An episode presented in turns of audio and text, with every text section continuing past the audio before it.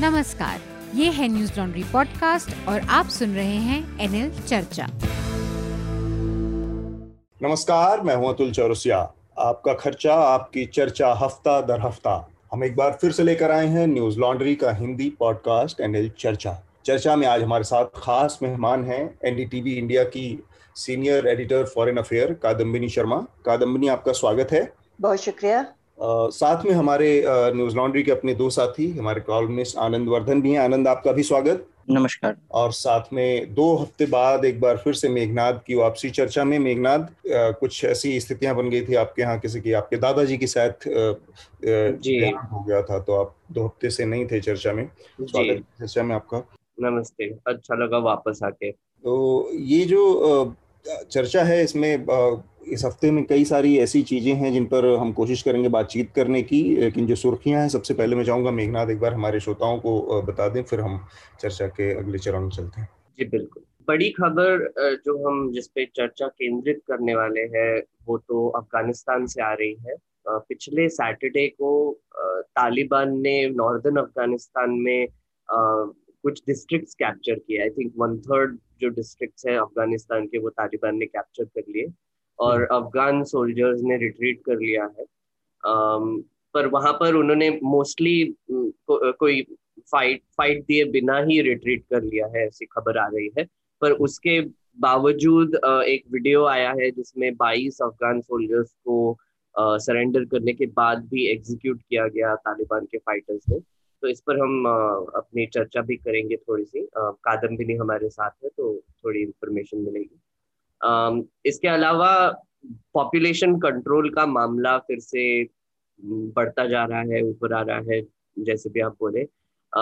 उत्तर प्रदेश ने एक ड्राफ्ट निकाला है, जिसमें उन्होंने पॉपुलेशन कंट्रोल के लिए कुछ तर्क बताए हैं, वो लॉ में।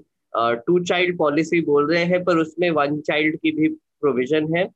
लॉ मोटा मोटा देखा जाए तो ऐसा है कि अगर आप दो बच्चों से ज़्यादा पैदा करते हैं तो आपको लोकल बॉडीज में इलेक्शंस लड़ने से रोका जाएगा आपको प्रमोशन नहीं मिलेगा और आपको वेलफेयर स्कीम के बेनिफिट नहीं मिलेंगे। और हम्म। उसका उल्टा एक चाइल्ड अगर आपका होगा तो फिर आपको और ज़्यादा सहूलियत मिलेगी और ज़्यादा प्रमोशन और इंसेंटिव्स मिलेंगे। तो ये एक बिल आया है इस पे काफ़ी विवाद शुरू है तो इस पर भी हम थोड़ी सी चर्चा करेंगे। इंटरेस्टिंगली इनफ विश्व हिंदू परिषद ने ये बिल को अपोज uh, किया है। उन्होंने कहा कि वन चाइल्ड पॉलिसी जो है वो uh, ये ड्राफ्ट से निकालनी चाहिए क्योंकि इससे uh, जो पॉपुलेशन का संतुलन है वो बिगड़ जाएगा। hmm. uh, पर वो तो ऑब्वियसली कम्युनल लाइन पे जा रहे हैं। बीजेपी के राकेश सिन्हा जो एक एमपी है, उन्होंने एक प्राइवेट मेंबर्स बिल डालने की बात की है, जिसमें वो कह रहे हैं कि जो भी एमपी एमएलए और लोकल गवर्नमेंट में, जिनके भी तीन से ज़्यादा अभी बच्चे हैं, उनको निकालना चाहिए। बिहार में भी अभी वन चाइल्ड पॉलिसी की बात हो रही है। बिहार के बीजेपी प्रेसिडेंट ने बोला है कि वहाँ पे भी कानून लाना चाहिए बिहार में। नीतीश कुमार का ये कहना है कि हम पॉपुलेशन कंट्रोल का बिल नहीं लाएँगे क्योंकि सबसे ज़्यादा effective way to control population वो होगा औरतों को और एजुकेट करना और उनका स्टैंडर्ड ऑफ़ लिविंग बढ़ाना। तो इस पे भी विवाद शुरू है अभी उत्तर प्रदेश में। असम लेजिस्लेटिव असेंबली में एक कैटल प्रिजर्वेशन बिल अभी लाया गया है। उसमें एक बहुत ही यूनिक चीज़ ये है कि उन्होंने अभी एरिया वाइज कैटल स्लॉटर को बैन किया है। उन्होंने हम्म। कहा है कि टेंपल और इसके आसपास कोई स्लॉटर नहीं होगा पाँच किलोमीटर के एरिया में कोई भी स्लॉटर हाँ पाँच किलोमीटर के एरिया में कोई स्लॉटर नहीं होगा टेंपल के आसपास। तो एक बहुत ही यूनिक एस्पेक्ट है ये पहले किया नहीं गया था पर अभी ये ये बड़ा सरप्राइजिंग भी है एक लिहाज से कि पाँच किलोमीटर मतलब अगर कहीं आबादी वाले इलाकों में देखा जाए तो जहाँ पे मोहल्ले हों या कोई हम्म। शहर है टाउन है तो ऐसा इलाका खोजना मुश्किल हो जाएगा कि पाँच किलोमीटर के अंदर में कोई मंदिर ना हो या कोई धार्मिक स्थल ना हो।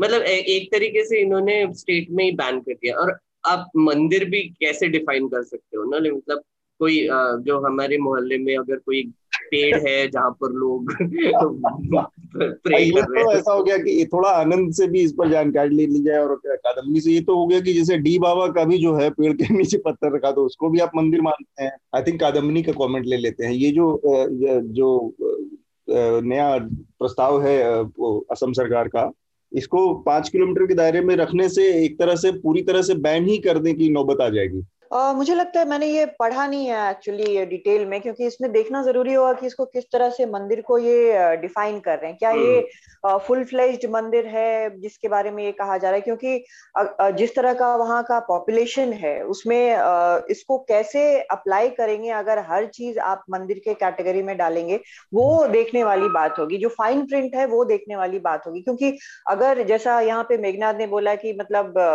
पीपल के आसपास भी घूम के उसको मंदिर बना सकते सकते हैं तो वो फिर डिफ़िकल्ट हो जाएगा। फिर वो एक ऐस, ऐसी चीज़ हो जाएगी जहाँ पर धीरे धीरे एक कंफ्लिक्ट का सिचुएशन हो जाएगा। तो उसमें देखना होगा कि आखिर फाइन प्रिंट क्या है। लेकिन ये ज़रूर है कि कई लोग इसका स्वागत करेंगे। मंदिर के आसपास वाला जो इशू है वो हो सकता है कि बहुत लोगों को ठीक लगेगा।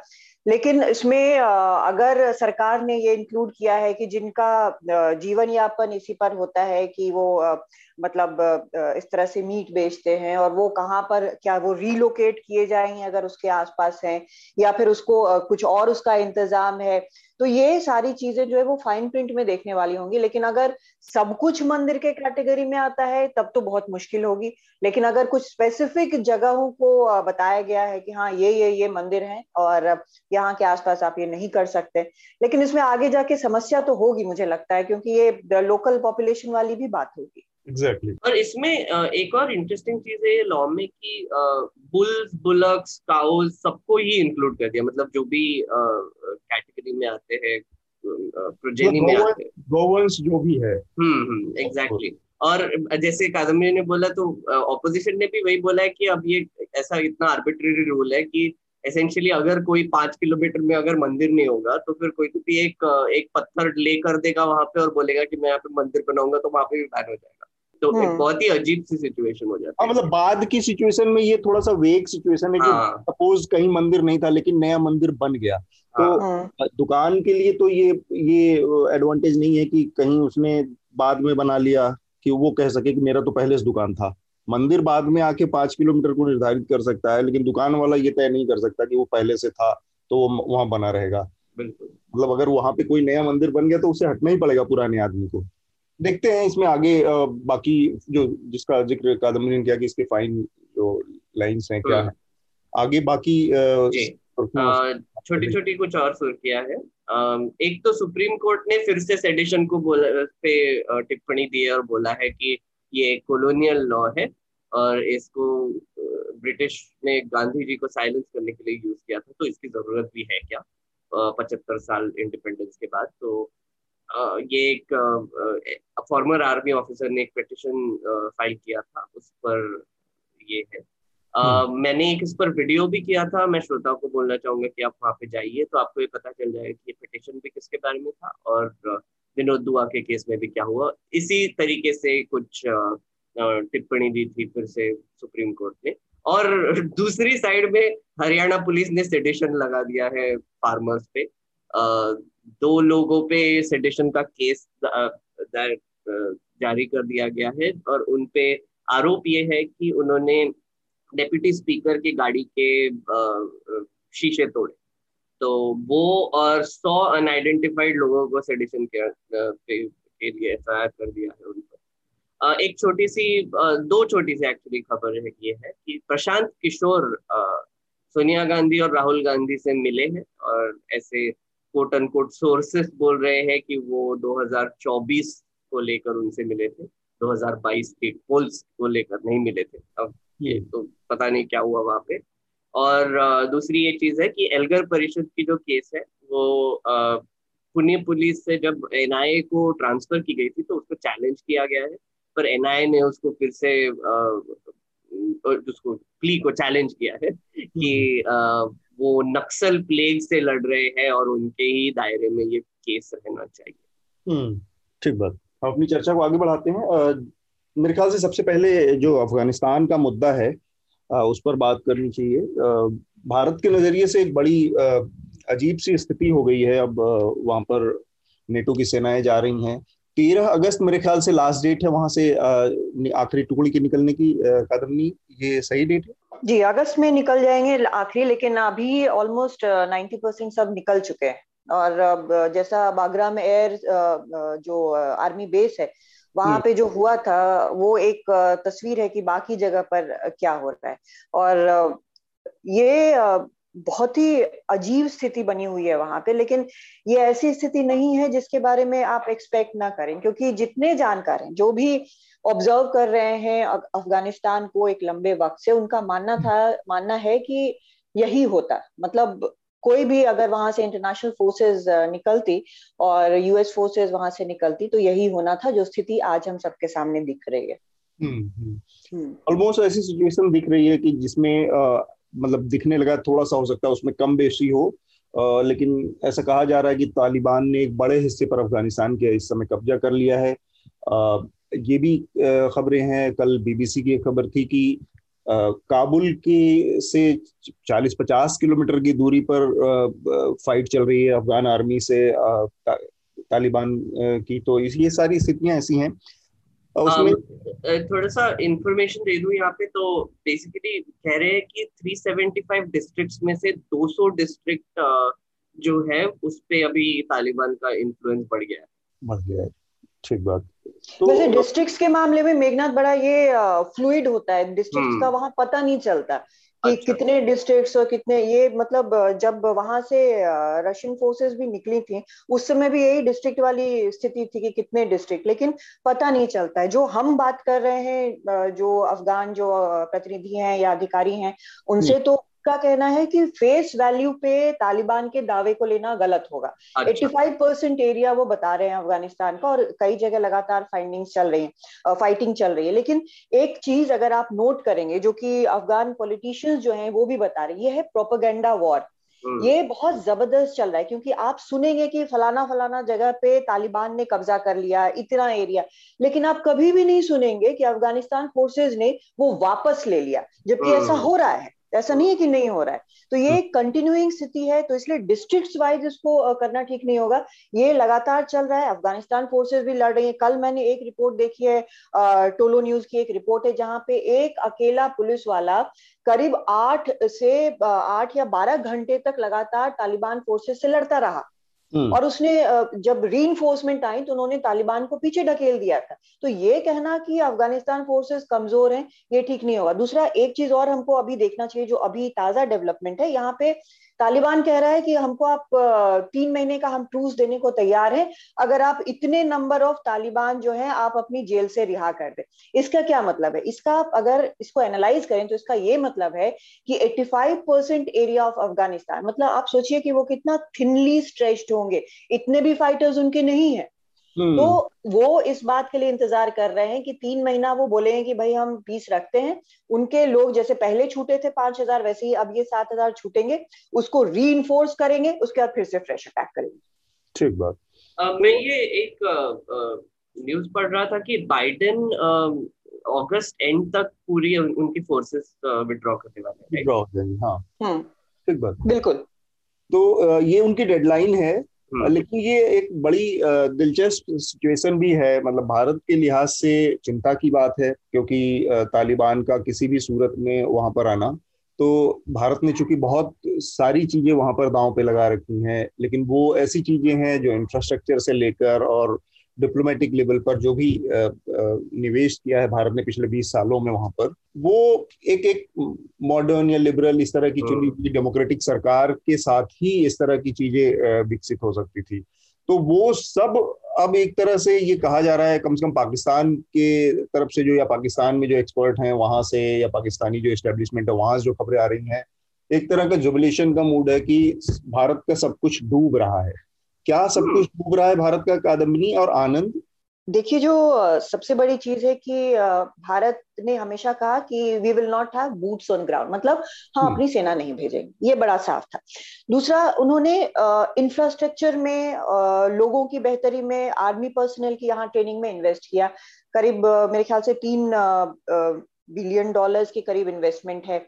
वहाँ पर कल खबर आई कल या परसों खबर आई कि सलमा डैम जो भारत के इन्वेस्टमेंट से बना है उस पर मोटार दागे हैं तालिबान ने हम्म। अब ये अपने आप में बेवकूफाना है क्योंकि अगर यहाँ पर उनके पास ये डैम है अगर तालिबान भी सत्ता हासिल कर लेता है वहाँ पे अगर डैम है तो ये एक तरह से एक निगोशिएटिंग पॉइंट होता है बाकी जो कंट्रीज़ हैं उनके साथ तो इन्वेस्टमेंट बढ़ा है और भारत हमेशा से क्लियर रहा था इस बारे में कि हम वहाँ पर मिलिट्री नहीं भेजेंगे इन्वेस्टमेंट वहाँ पर इसलिए था क्योंकि भारत के लिए स्ट्रैटेजिक लिहाज से ये बेहद ज़रूरी है और पाकिस्तान को इससे हमेशा समस्या थी हम्म। अगर आप एक किसी भी आम अफगानी से भी बात करेंगे और हमने जो जर्नलिस्ट यहाँ पर आते जाते रहे उनसे बात की है हर अफगानी को भारत के लिए बहुत सॉफ्ट कॉर्नर है जब जो कि पाकिस्तान के लिए नहीं है और पाकिस्तान को इस चीज़ से समस्या है कि भारत ने वहाँ पर अपनी जड़ें जमाई भारत के हम्म।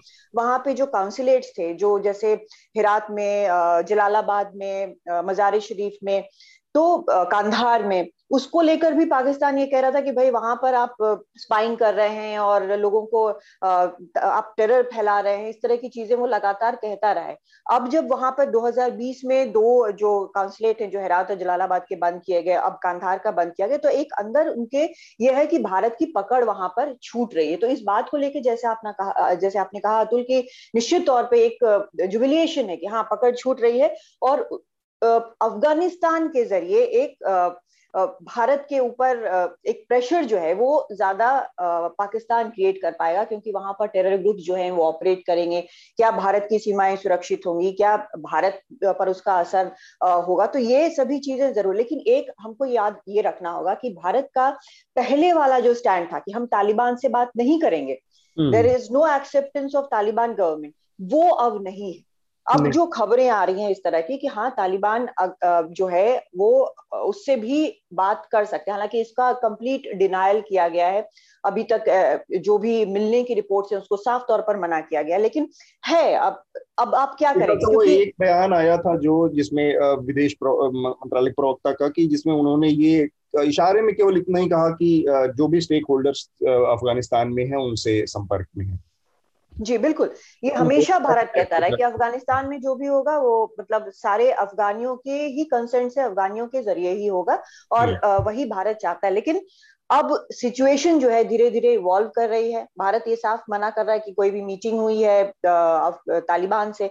लेकिन अगर आगे सिचुएशन ऐसी होती है तो नेशनल इंटरेस्ट में भारत क्या करेगा? ये एक समझने वाली बात है कि आखिर भारत अपने आप अपने देश को तो सिक्योर करेंगे किसी भी तरह से। बिल्कुल। आनंद, ये जो सिचुएशन बनी है जिसमें हमारे लिए मतलब भारत के लिहाज से एक महत्वपूर्ण स्थिति है, क्योंकि कश्मीर में जो हालात रहे हैं, जिस तरह की इंसर्जेंसी रही है मिलिटेंसी रही है वहाँ पर, उसको देखकर भी एक बड़ी चिंता रहती है हमेशा से स्ट्रेटेजिक रूप से कि अफ़गानिस्तान में कुछ गड़बड़ होता है तो उसके नतीजे कश्मीर के ऊपर भी पड़ सकते हैं। तो इस लिहाज से जो वहाँ पे बदलाव हो रहे हैं तेज़ी से उसको उस पर आपकी अपनी पहली टिप्पणी क्या होगी आनंद? देखिए पिछले जो दो दशकों में अफ़गानिस्तान में जो जो भी जियोपॉलिटिक्स के लिहाज से या वहाँ के आंतरिक मामलों के लिहाज से जो परिवर्तन हुए हैं उसमें भारत का, का एक नज़रिया शुरू से रहा है कि आ, जो मॉडरेट तालिबान जो एक्सप्रेशन है ये अभिव्यक्ति एक है मॉडरेट तालिबान एक ऑक्सीमोरॉनिक है ये विरोधाभासी एक है कि हम्म। आप मॉडरेट भी हैं तालिबान भी हैं तो वो उसका जो है अंत में परिणाम यही होगा कि वो जो मॉडरेट तत्व भी जो हैं वो उसके एक्सट्रीमिस्ट एलिमेंट्स को वेपनाइज ही करते हैं हम्म। तो ये भारत का हमेशा से रहा है जिसके कारण से एक आइडियोलॉजिकल नहीं भी तो जियो स्ट्रेटेजिक लिहाज से भी आतंकवाद पे अपने, अपनी बात अंतर्राष्ट्रीय मंचों पर सटीक ढंग से रखने और सशक्त ढंग से रखने में उसने इस इस बात को पर बल दिया है कि वो एक दूरी बनाए रखे या बनाए रखे हुए देखा जाए तालिबान से। एकमात्र मुझे याद आता है कि 2018 में एक मॉस्को में एक कॉन्फ्रेंस हुई थी हम्म। अफ़गानिस्तान में पीस प्रोसेस को लेकर उसमें अन मतलब अनऑफिशियल आधिकारिक रूप से नहीं अनऑफिशियल ढंग से अमर सिन्हा जो पहले राजदूत थे हाँ। अफ़गानिस्तान में भारत के और टीसीए राघवन जो कि भारतीय विदेश सेवा के अधिकारी हैं और हाई कमिश्नर पाकिस्तान में भी रह चुके हैं। इन्हें, इनकी उपस्थिति वहाँ थी और उसमें तालिबान भी मौजूद था उस पीस कॉन्फ्रेंस में। लेकिन ये एक अनऑफिशियल था। एकमात्र ये मुझे इंगेजमेंट दिखता है जहाँ दोनों एक ही मंच पे हैं। बाकी जो भारतीय विदेश मंत्रालय का ताज़ा है कि एक अफगान लेड अफगान ओन्ड और अफगान कंट्रोल्ड पीस प्रोसेस होना चाहिए तो यहाँ भारत का कहना है कि डबल पीस की ज़रूरत है। एक तो peace within Afghanistan and peace around Afghanistan तो अराउंड अफ़गानिस्तान क्योंकि भारत की हमेशा चिंता रही है कि पाकिस्तान अफ़गानिस्तान में एक स्ट्रेटेजिक डेफ्ट खोजता है। और वो एक मिलिट्री बेस के तौर पे हो या सेंट्रल एशिया के तौर पे एक, रूट हो। तो एक स्ट्रेटेजिक डेप्थ उससे मिलता है इसलिए पाकिस्तान हमेशा इंटरेस्टेड रहेगा अफ़गानिस्तान में। ज्योग्राफी भी जो है इस तरह की है। तो भारत के इस बात पे हमेशा बल दे, दे देगा जो कादमी ने कहा अभी कि एक गुडविल जो है वो तो अफगानियों में है भारत का और थ्री ट्रिलियन निवेश है प्लस वहाँ की पार्लियामेंट बिल्डिंग से लेके रोडवेज़ को लेके बहुत हद तक बहुत चीज़ों में जो ये संलग्नता है इससे इससे लेके गुडविल तैयार हो गया है सॉफ्ट पावर का भी अपील है। हालाँकि अफ़गानिस्तान पाकिस्तान के मतलब धार्मिक एक रूपता है लेकिन फिर भी अन्य सॉफ्ट पावर के अलग अन्य जो आयाम है उसमें भारत को एक एज है अफ़गानिस्तान में। तो हार्ड तो और इंफ्रास्ट्रक्चरल इकोनॉमिक ये सबको लेकर है। अब जो यूएस का जो है यूएस को ये तीसरा पड़ाव जो है यूएस जो है बाइडेन साहब आए थे तो उन्होंने पहला कहा था कि काफ़ी डिफ़िकल्ट होगा विड्रॉ करना। पहला डेडलाइन एक मई का था। आपको याद हो कि ये अगस्त का डेडलाइन नहीं था, एक मई का था। इसको जो दोहा डील हुई थी, उसमें एक मे का था, उसको एक्सटेंड किया गया। बहुत तरह के कॉन्फ्रेंसेज हुए, एक हार्ट ऑफ़ एशिया कॉन्फ्रेंस हुआ ताजिकिस्तान दुसैन में, उससे पहले एक मॉस्को में भी हुआ था तो इन सब लेकर के एक दुविधा बनी हुई थी। ऐसा नहीं है कि ये दिस वेयर अनसीन कॉन्सिक्वेंसेस तो आ, ये दुविधा बनी हुई थी और उसका एक अनफोल्डिंग हो रही है और भारत को इसमें बहुत सजग रहना होगा कि जो पूरी तरह अब जो ऐसा तो माना नहीं जा सकता है कि जिस किसी देश में अधिकार अधिकतर क्षेत्र पे जिस टेरर मिलिशिया ही मान ली है तालिबान का कब्जा हो उसमें वो किसी भी डील के सभी बातों को मान लेगा। तो सभी बात ऐसा ऐसा तो सोचना भी बेवकूफ़ी थी और हम्म। ऐसा कोई सोच भी नहीं रहा था तो कुछ तो मेरे ख्याल से कि अलग अलग जो जो विदेशी सरकारें हैं वो उन्होंने कुछ स्ट्रेटेजी अपनी रखी होगी उसमें हम्म। इसमें एक चीज़ और है कादमनी अगर थोड़ा सा हमें बता पाए तालिबान का जो रुख है एक तो हम हमको ये बात मानने में ये कोई रॉकेट साइंस जैसी बात नहीं है कि उसके पीछे पाकिस्तान का एक बड़ा क्योंकि हाथ है और अभी भी चूँकि हेडक्वार्टर तालिबान का पेशावर कोयटा में ही है जहाँ से मोस्टली उनकी वैचारिक रूप से जो भी चीज़ें आपको ये मिलती रहती हैं तो पाकिस्तान का तो एक इन्फ्लुएंस है। तालिबान ने अब तक जितना अपने जो उसके बयान आए हैं उसमें उसने रूस को सेटिस्फाई करने की कोशिश की है चाइना को सेटिस्फाई करने की कोशिश की है भारत को लेकर उसने इस तरह का कोई खास बयान बयान नहीं दिया है तो उस, जी, उस लिहाज हाँ। मैं थोड़ा सा चाहता हूँ कि आखिर में चीन और रसिया मतलब रसिया का अपना बड़ा इंटरेस्ट है फिर भी कि हाँ। उसके बॉर्डर्स दूसरे जो देश हैं उससे उन बॉर्डर्स की चिंता उसे होगी चाइना हाँ। को लेकिन भारत की जो चिंता है उस लिहाज से एक एक ठंडापन दिखाया है तालिबान ने तो तालिबान कहीं ना कहीं इस मामले में भारत के लिए मतलब एक सं, संतुष्टि वाली कोई सिचुएशन नहीं दिखाई दि, दिख रही तालिबान नहीं इसकी इसकी वजह है अतुल क्योंकि भारत ने कभी भी डायरेक्टली एंगेज नहीं किया है तालिबान के साथ। जबकि अगर आप रशिया या चीन की बात करें तो इन लोगों का ये रहा है लगातार आप बयान भी देखेंगे और जैसे चीन जो है वो भी लगातार ये कहता रहा है कि पॉलिटिकली इनको सामने आना चाहिए। अब यहाँ पर जहाँ तक चीन का सवाल है। मान लीजिए भारत के बारे में इन्होंने कोई बयान नहीं दिया। आपको याद होगा कि किस तरह से हमारे कंसुलेट पर हमला हुआ था कंधार में। हाँ। हमारे वहाँ पर एक डिप्लोमेट मारे गए थे। आपको याद होगा किस तरह से। हाँ। और अभी हाल में एक जो एडवाइजरी आई थी उसमें कहा गया था कि वहाँ पर जो भारतीय हैं वो काफ़ी सजग रहे क्योंकि किडनैपिंग का खतरा है। और भारतीय जो है वो टारगेट है किडनैप होने के। पहले भी हुआ है कि वहाँ पे जो किसी प्रोजेक्ट पे काम कर रहे हैं इंजीनियर्स को या बाकियों को किडनैप किया गया है और हालाँकि ये कभी भी ऑन रिकॉर्ड नहीं होगा, लेकिन जो लोकल जो वहाँ पर बुज़ुर्ग हैं या फिर वॉरलॉर्ड्स हैं उनके ज़रिए या रैंसम देकर उनको छुड़ाया गया है तो हम्म।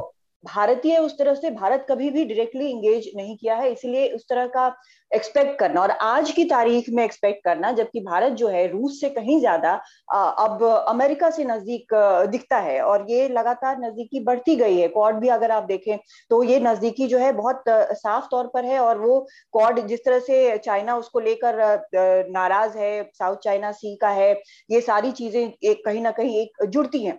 लेकिन चीन का यहाँ पे क्या है? चीन का प्रॉब्लम यहाँ पे यह है कि वो इन्वेस्ट करना चाहता है आपको बताऊँ कि कुछ साल पहले एक कॉपर माइन है काबुल के पास, उसको एक चाइनीज़ कंपनी ने खरीदा। लेकिन सरकार ने अफगान सरकार ने बोला कि हम इसको प्रोटेक्ट नहीं कर सकते क्योंकि लगातार वहाँ पर कंफ्लिक्ट होता रहा। अब जब वहाँ से सारे फोर्सेस बाहर हैं तो चीन के लिए ये आसान है कि वो एक निगोशिएट कर सके तालिबान के साथ। लेकिन उसकी आ, समस्या अटकती है शिनयांग वाले मामले में कि भले ही उनका बैरली छिहत्तर किलोमीटर का बॉर्डर हो साथ में लेकिन वो जहाँ पर वो बॉर्डर है वो उसके लिए प्रॉब्लमेटिक है। आपने देखा होगा शिनयांग में दो हज़ार उन्नीस में शिनयांग गई थी और जो कैंप मैंने देखा वो उइगर मुस्लिमों का री एजुकेशन कैंप जो है वो क्या तालिबान एक्सेप्ट करेगा? क्या तालिबान उसको सपोर्ट करेगा? या ये कहेगा कि हम उसमें इन्वॉल्व नहीं होंगे? ये उसकी एक समस्या है जिसके बारे में बहुत ज़्यादा श्योर नहीं हो पा रही लेकिन वो वहाँ पर अपॉर्चुनिटी एक फुट होल्ड देख रही है। रशिया वहाँ पर फुट होल्ड देख रहा है और उसने पहले भी वहाँ पर रहा है उसको पता है कि वहाँ पर क्या हो रहा है क्या नहीं हो रहा है। तो उसका भी सिचुएशन वहाँ पे साफ़ है और उसको पता है कि उसको एक डिस्टेंस रखना है, लेकिन अपने बॉर्डर्स उसको सिक्योर करने हैं और रशिया में आपने देखा है कि किस तरह से बैठके हुई हैं। तो एक तरह से मीडिएटर के तौर पर भी वो देखा गया तो ये सभी चीज़ें अलग अलग देशों की यहाँ पर अलग अलग स्टेक्स हैं।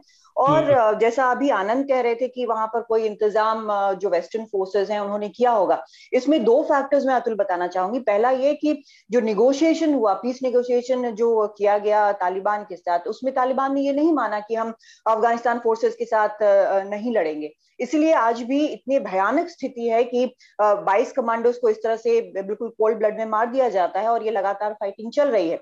दूसरी चीज़ जो कई खबरें आ रही है वो ये कि एक बार फिर से जो अमेरिकी खुफिया सर्विसेज़ हैं वो पाकिस्तान में एक फुटहोल चाहती हैं अफ़गानिस्तान पर नज़र रखने के लिए। तो ये भारत के लिए भी एक प्रॉब्लमेटिक है क्योंकि ट्रंप ने सारे एड बंद कर दिए थे उनको ये बोल के कि आपने काफ़ी नहीं किया है। एफएटीएफ में आज तक ग्रे लिस्ट से निकल नहीं पाया है लेकिन एक बार फिर अगर उसकी ज़रूरत अमेरिका को या वेस्टर्न कंट्रीज़ को होने लगती है टेरर पर कंट्रोल के लिए तो भारत के लिए कहीं ना कहीं एक फिर से उसको रीलुक करने की ज़रूरत होगी कि इसको किस तरह से हैंडल किया जाए। हम्म, ठीक बात। एक मेघनाथ हाँ। एक चीन के संदर्भ में तो इसमें क्या है कि जैसा कि एक तालिबान से जो चीन का क्या रुख होगा और उसका एटीट्यूड क्या होगा तो चीन का तो ऐसे जो कॉन्वेंशनल विजडम अभी माना जा रहा है कि मैक्सिमलिस्ट पोजीशन है कि जितने भी देश और उसमें जो सत्तारूढ़ जितने भी फोर्सेस हैं, वो जितने को अपने फोल्ड में ले सके अभी वो उस फ़ेज़ में है चीन। हम्म। तो उस लिहाज से वो प्रैग्मेटिक रहेगा तालिबान को लेकर डीलिंग में। लेकिन इसमें वही जो कादम्बरी बता रही थी कि एक एक तो तालिबान का चीन पे जियांग जिनजियांग को लेकर क्या रुख रहेगा वो रोचक है। लेकिन इसका एक और उल्टा साइड भी है कि चीन का जैसे कि चीन के विदेश मंत्री वांग यी ने कल कहा है कि तालिबान को जो टेरर है कि टेरर से क्लियर जो है ब्रेक करना होगा किसी भी तरह के टेरर ग्रुप को तो जिनजियांग में एक विगुर विगुर मुस्लिम का एक मिलिट, मिलिटेंट ग्रुप है ईटीआईएम हम्म। तो ईटीआईएम के को ऐसा परसेप्शन है कि तालिबान का भी सपोर्ट है अलकायदा का भी, अलकायदा बैक्ट तो वो है ही, और तालिबान का भी है तो इसको लेकर चीन भी, में भी एक चिड़ है, एक असंतोष है तालिबान को लेकर, और एक और वांगी ने जो कल ताजिक के फॉरेन मिनिस्टर के साथ कॉन्फ्रेंस में कहा है कि तालिबान को इससे क्लियर ब्रेक करना होगा, जो कि तालिबान ने स्टेट कर चुका है कि चीन हमारा दोस्त है तो इसमें एक खटास लगती है। दूसरी बात है कि चीन के विदेश मंत्री ने तालिबान जो चुनी हुई सरकार जो वहाँ अभी सत्तारूढ़ सरकार है जो तथाकथित सरकार है उसका उसकी प्रशंसा भी काफ़ी कर दी है। तो इसको लेकर जो है उतना क्लियर नहीं है पिक्चर जो चीन और तालिबान में क्या संबंध है उसको लेकर। हम्म, ठीक बात।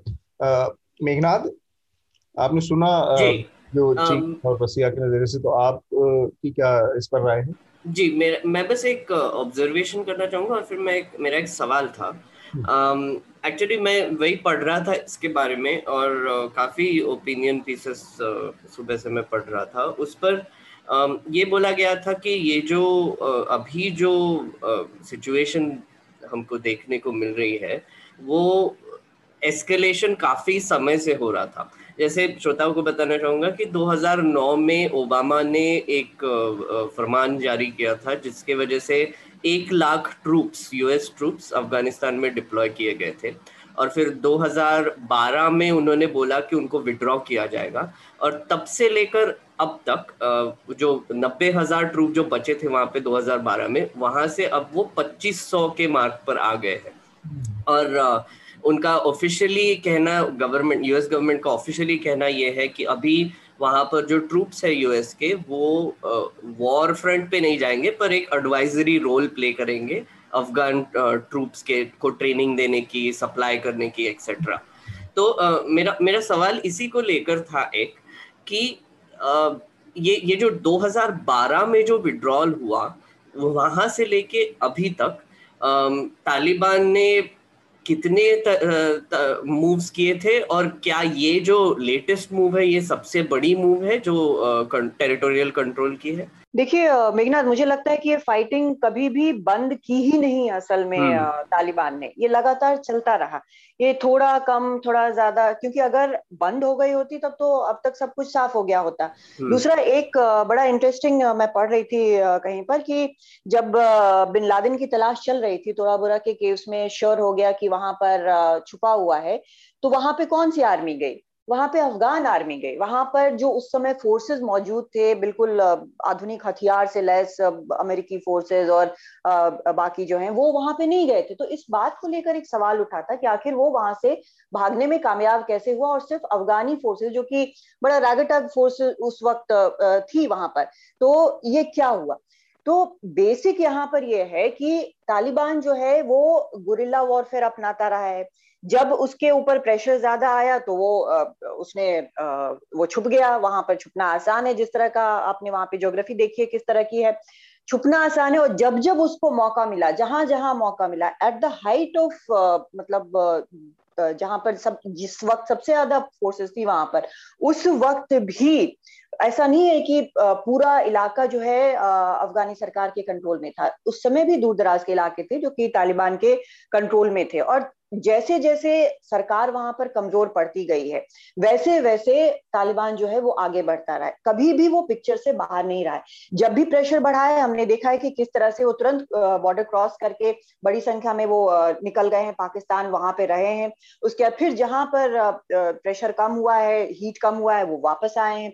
तो ये ऑन एंड ऑफ़ लगातार चलता रहा। लेकिन अभी जिस तरह से एक डिसीज़न लिया गया जैसे ट्रंप ने डिसीज़न लिया उसको बाइडन ने ऑनर किया कि हाँ हम वापस ला रहे हैं और समय के पहले वापस ला रहे हैं हम्म, हम्म। तो अभी सबसे ज़्यादा वो पुश इसलिए कर रहे हैं क्योंकि अभी बिल्कुल अनिश्चितता की स्थिति है। इसलिए उनको लगता है कि ये एक मौका है जब हम फोर्स से इसको हम ताकत को हथिया लेंगे। और ये एक बड़ी समस्या है बड़ा मतलब हमारे कुछ फीमेल जर्नलिस्ट जो हैं, वहाँ पर उनसे बात हो रही थी। उन्होंने कहा कि उनको अपनी लाइफ के लिए डर लगता है क्योंकि पहले जो ये था तालिबान का आ, आ, कि वो एक मिलिट्री टारगेट पे ही हमला करते थे उसके बाद उन्होंने अपना टैक्टिक्स बदल दिया। आज की तारीख में अगर आप देखेंगे तो वो जो टारगेट है उनके सिविलियंस हैं जजेस हैं सोशल एक्टिविस्ट हैं वहाँ पर वर्किंग वुमेन है टीवी चैनल्स के जो में काम करती हैं महिलाएँ वो हैं कितनी जर्नलिस्ट वहाँ पर मारी गई है। तो ये एक माहौल बनाने की भी कोशिश है और ये मौका भी है क्योंकि अब उनको लगता है कि अभी नहीं तो फिर बहुत लंबा वक्त लग जाएगा। ठीक बात। इसमें एक और एक, हाँ बताइए देखिए जो आ, 2001 में जब नाइन बाई इलेवन के बाद अमेरिका का मिलिट्री इंटरवेंशन फिर से हुआ अफ़गानिस्तान में तो उस समय जो है एजेंडा बहुत सीमित था और क्योंकि मुल्ला उमर जो थे और तालिबान के और भी जो और तत्व थे जो तालिबान के उन पे ये आरोप था कि वो अलकायदा को सेंचुरी दे रहे हैं और वो एक सेंचुरी हो गई है। तो टारगेट था अलकायदा लेकिन तालिबान जो है एज एन एल था। तो एक टेंजेंशियल टारगेट कह सकते हैं ये था। हम्म। लेकिन और धीरे धीरे जो है वो फिर एक फुल फ्लेज की क्योंकि छियानवे से 2001 तक तालिबान की सत्ता थी उस समय काफ़ी कुछ जो है अंतरराष्ट्रीय जो इंटरनेशनल ओपिनियन के काफ़ी खिलाफ तालिबान वहाँ काम कर रहा था उस समय न क्लिंटन साहब न बुश साहब ने तो नहीं कुछ पहल की थी लेकिन nine by eleven tipping point बना तो हम्म। अभी भी जो है अभी जो ये दोहा डील हुआ है उसमें तालिबान को एक मेजर जो कंडीशन दिया गया है कि वो अलकायदा से कोई भी साठगांठ नहीं रखेगा। हम्म। और ये मेजर जो है आश्वासन उनके तरफ़ से आया। अमेरिका का तो अभी इसे एक्सटेंड करने का अफगान सरकार को था कि हम इंट्री में एक एडमिनिस्ट्रेशन देते हैं लेकिन अफगानी सरकार अड़ गई कि नहीं हम छह महीने में चुनाव करवाएँगे। और अनइलेक्टेड गवर्नमेंट जो है अमेरिका बैक्ट यहाँ नहीं रह सकती है हम्म। तो अमेरिका का जो है मेजर कंसर्न भले ही ये 20 साल का वहाँ उनका आ, रहा है लेकिन अमेरिका का मेजर कंसर्न अभी भी कहीं ना कहीं ज़्यादा बड़े अंतर्राष्ट्रीय जो टेरर ऑर्गेनाइजेशंस हैं जैसे अलकायदा वगैरह से लेकर है था तो हम्म। ये ये भी जो है ना उसके अफ़गानिस्तान के अंदर क्या हो रहा है उस पर अमेरिका में भी पब्लिक ओपिनियन बनाना मुश्किल है वहाँ पर क्योंकि हम्म। अमेरिकी सिक्योरिटी ज़्यादा इस पर रहेगी कि, कि ये अमेरिकन जो नेशनल सिक्योरिटी को कैसे इफ़ेक्ट करती इसके इसमें एक और इसका एक ऐतिहासिक संदर्भ है अफ़गानिस्तान से रसिया की सेनाएँ वापस गई थी इसके बाद अब अमेरिका की सेनाएँ वापस जा रही हैं तो रसिया के उसमें हमें पता है कि किस तरह से जो वहाँ के अलगाववादी गुट थे उनको अमेरिकन इस्टेब्लिशमेंट से सपोर्ट मिल रहा था और वो लगातार उस रशियन सपोर्टेड गवर्नमेंट को डिस्टेबलाइज करने में लगी हुई थी। उसका एक बड़ा असर हुआ और धीरे धीरे फिर हमने देखा कि रसिया ने वहाँ से छोड़ने का फैसला किया। अब अमेरिका जैसी ताकत को और अमेरिका जिस कंडीशन में जिस स्थिति में घुसा था अफ़गानिस्तान में वो एकदम अलग दुनिया थी जिसमें टेररिज्म एक बहुत बड़ा आ, सवाल था। नाइन इलेवन के बाद और नेटो इसमें शामिल था जिससे कि ये एक तरह का कंसेंसस था कि टेररिज्म के खिलाफ लगभग बड़ी दुनिया मतलब कम से कम फ़र्स्ट जो वर्ल्ड है उसके तमाम देश उसके खिलाफ खड़े थे। तो ऐसा लग रहा था उस दौर में 2000 के दौर दशक में कि अब शायद ये निर्णायक कोई लड़ाई होगी या आतंकवाद के खिलाफ, क्योंकि अब उसकी चपेट में अमेरिका और यूरोप जैसे देश शामिल हो गए हैं और वो लड़ाई लड़ने के लिए तैयार भी हैं। तो उसके बावजूद आज स्थिति ये है कि तालिबान, जैसा कि कादम्बनी आप कह रही थी कि ये तालिबान वहाँ से कभी हटा ही नहीं, कम बेसी कम बेसी, धीरे कभी पड़ गए, कभी तेज हो गए, लेकिन वो लगातार वहाँ पर बने रहे। आतंकवाद के खिलाफ एक पूरी दुनिया में कैंपेन बन गया, पूरी दुनिया और तमाम देशों की सरकारों ने उनकी फंडिंग रोक दी इनको ब्लैक लिस्ट कर दिया, उनके नेताओं को इनमें से तालिबान के तमाम ऐसे भी नेता रहे जिनको गुआंतनामो में रखा गया। इसके बावजूद तालिबान ज़िंदा रहा और आज ज़िंदा ही नहीं रहा, लगभग कहा जा रहा है कि जीत के मुहाने पर है अफ़गानिस्तान। बिना किसी अंतरराष्ट्रीय, बिना किसी स्टेट के सपोर्ट के, बिना किसी दूसरे देश के सपोर्ट के इतने एडवांस टेक्नोलॉजी इतने एडवांस वेपनरी के सामने तालिबान का टिके रहना इसको कैसे आज डिफाइन किया जा सकता है? इसको कैसे परिभाषित किया जाए? इसमें अतुल दो तीन चीज़ें हैं। जैसे मतलब तालिबान तो कभी गया ही नहीं। अच्छा तालिबान अलकायदा सबसे ज़्यादा नज़दीक तब आए जबकि जो आपको याद होगा कि जिस तरह से एक वॉरलॉर्ड जो थे उनका किलिंग हुआ था जो कि प्रो अफ़गानिस्तान नॉर्दर्न अलायंस के थे। उसके बाद ये दोनों क्लोज आए और अमेरिका का जो पहले जो एक टारगेट था कि अलकायदा को हमको खत्म करना है तो ये तो हमको मानना होगा कि उन्होंने अलकायदा को एक बिल्कुल स्वीपिंग ब्लो दिया है। ये कम से कम भले ही रशिया ने कुछ भी अचीव नहीं किया हो, वहाँ पे मतलब कितने पैसे डुबो के लोगों की जान चली गई उसके वन फिफ्थ ही जान गई है अमेरिकन सोल्जर्स की यहाँ पर अफ़गानिस्तान में लेकिन ये बॉटमलेस पिट है जहाँ पे कभी खत्म नहीं होता है। लेकिन हम्म। अमेरिका की दो अचीवमेंट है अलकायदा का उसने बिल्कुल they have broken the back of al Qaeda. ये मानना पड़ेगा।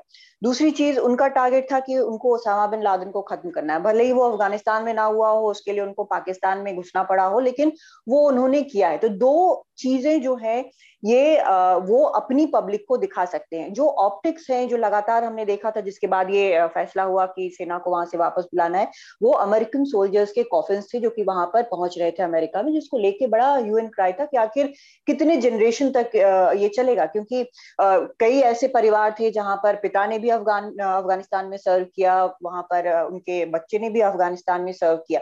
तो अमेरिका का ये डिसीज़न जो है वो एक तरह से उनका एक वेड डिसीज़न है कि हमको अब इसके आगे नहीं करना है क्योंकि वॉर ऑन टेरर टेरर तो सबके लिए अलग अलग है टेरर हम्म। पाकिस्तान के लिए अलग है टेरर ईरान के लिए अलग है और अमेरिका भी बाद में गुड तालिबान बैड तालिबान करने लगा हम्म। तो ये एक ओवरऑल भले ही पर्सपेक्टिव हो कि भाई टेरर को खत्म करना है लेकिन कंट्रीज़ उतना ही इन्वॉल्व होती हैं जितना उनको डायरेक्टली असर करता है। अब जो बाइडेन ने कहा है, जिस तरह से कि हमको यहाँ पर होम ग्रोन जो टेरर है, उसको देखना है।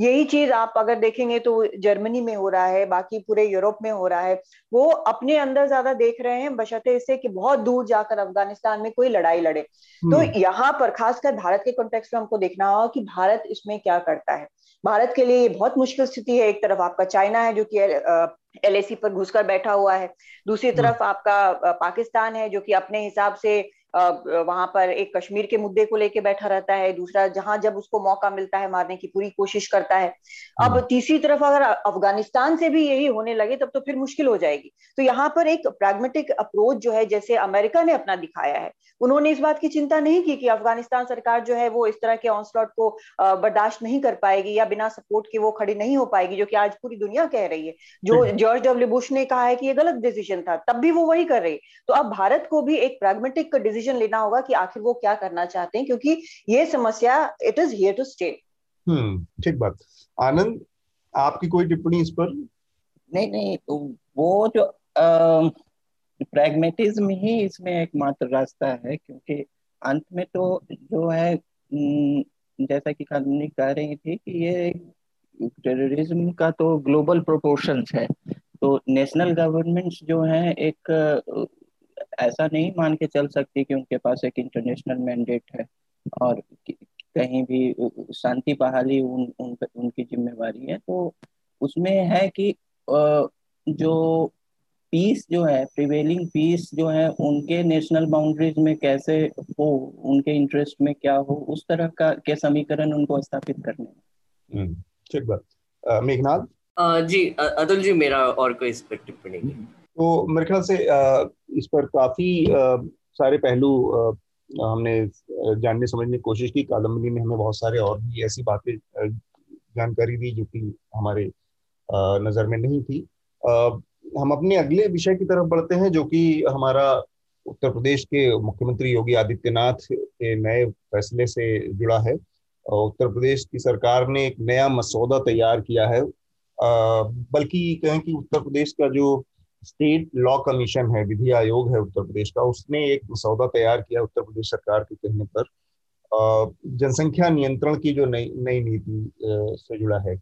इसमें कई तरह के नए प्रावधान है। मसलन, अब दो से ज़्यादा बच्चे जिनके होंगे, उनको सरकारी नौकरियों में आवेदन करने की छूट नहीं होगी।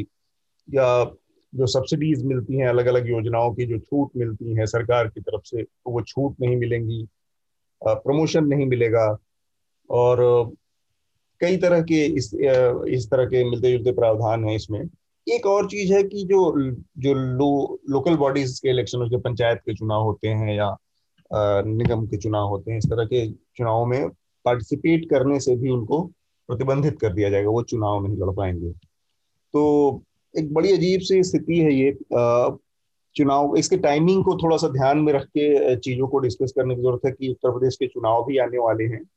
और हाल ही में उत्तर प्रदेश के पंचायत के तीनों चरणों के चुनाव योगी जी ने संपन्न संपन्न करवाया है।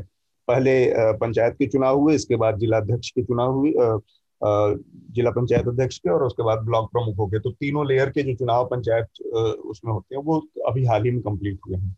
उसके बाद ये प्रस्ताव आया है और चुनाव के मुहाने पर खड़ा है। एक चीज़ ये कही जा रही है कि इसके निशाने पर मुस्लिम आबादी है, क्योंकि उसमें एक से ज़्यादा शादियों का भी ज़िक्र है कि उसके ऊपर क्या किस तरह के प्रावधान होंगे उनके खिलाफ किस तरह की कार्रवाइयाँ होंगी। तो एक तो सरकारी नौकरियाँ हैं कितनी और जो आ, मिश्रा आयोग की रैया की जो सिफारिशें हैं रंगनाथ मिश्रा की उसमें भी तमाम चीज़ें सामने हैं कि कितने मुस्लिमों को आ, सरकारी नौकरियों में उनका रिप्रेजेंटेशन क्या है। चौदह परसेंट आबादी का चार परसेंट के आसपास रिप्रेजेंटेशन नौकरियों में है। तो ये सारी चीज़ों को ध्यान में रखते हुए अगर हम इसको थोड़ी सी इसकी व्याख्या करें तो ये समझ में आता है कि बहुत ज़्यादा इसके इसे अचीव करने की मंशा कम है। राजनीतिक दोहन करने की या चुनावों को मद्देनजर इस इस इस मुद्दे को भुनाने की मंशा ज़्यादा दिखती है। सबसे पहले मैं चाहूँगा कि आनंद आप अगर इस मसले पर थोड़ी सी राय दे पाए। नॉर्थ इंडिया में उत्तर प्रदेश और बिहार को ये माना जाता है कि बहुत ज़्यादा पॉपुलेशन में यो बढ़ाने में सबसे गति जो है अभी भी बहुत तेज है, लेकिन इसके बावजूद ताज़ा जो आंकड़े हैं उसके मुताबिक जो हाल फ़िलहाल के एनएफएचएस के आंकड़ों के मुताबिक यहाँ पर भी आबादी 2.1 जो टोटल फर्टिलिटी रेट है वो वहाँ पर आ चुकी है, जो कि स्टेबलाइजेशन के आसपास है, थोड़ा सा और कम होने की उसमें उम्मीद है। और ये सारी चीज़ें वॉल्टरली जो प्रक्रिया अपनाई गई जिससे बाकी साउथ के स्टेट्स ने भी इसके ज़रिए ही पॉपुलेशन को कंट्रोल किया आपने उसके बावजूद इतने स्ट्रिक्ट नियम कानून वाले और प्रावधानों की ज़रूरत अगर आपको पड़ रही है तो इसको कैसे आप एक्सप्लेन करेंगे, आनंद? देखिए जनसंख्या को लेकर जो है राष्ट्रीय जो विचार विमर्श है या एक नेशनल डिस्कोर्स में काफ़ी अंतर पिछले दो तीन दशकों में दिखा है। पहले के पाठ्य पुस्तक भी देखिएगा तो पॉपुलेशन कंट्रोल पे बहुत सटल ढंग से एक रहता था कि होना चाहिए, जैसे एक बहुत डिजायरेबल गोल है। और अब जो है उसमें अंतर आया है, खासकर 1980 के बाद 80 में 25 परसेंट करीब नेशनल पॉपुलेशन ग्रोथ रेट था, वो अब कम होता होता, अब जैसे पिछले सेंसस में जहाँ तक मुझे याद है सेवनटीन पॉइंट कुछ था और अभी ऐसा प्रोजेक्ट किया जा रहा है 2021 में कि वो 12 परसेंट तक आएगा।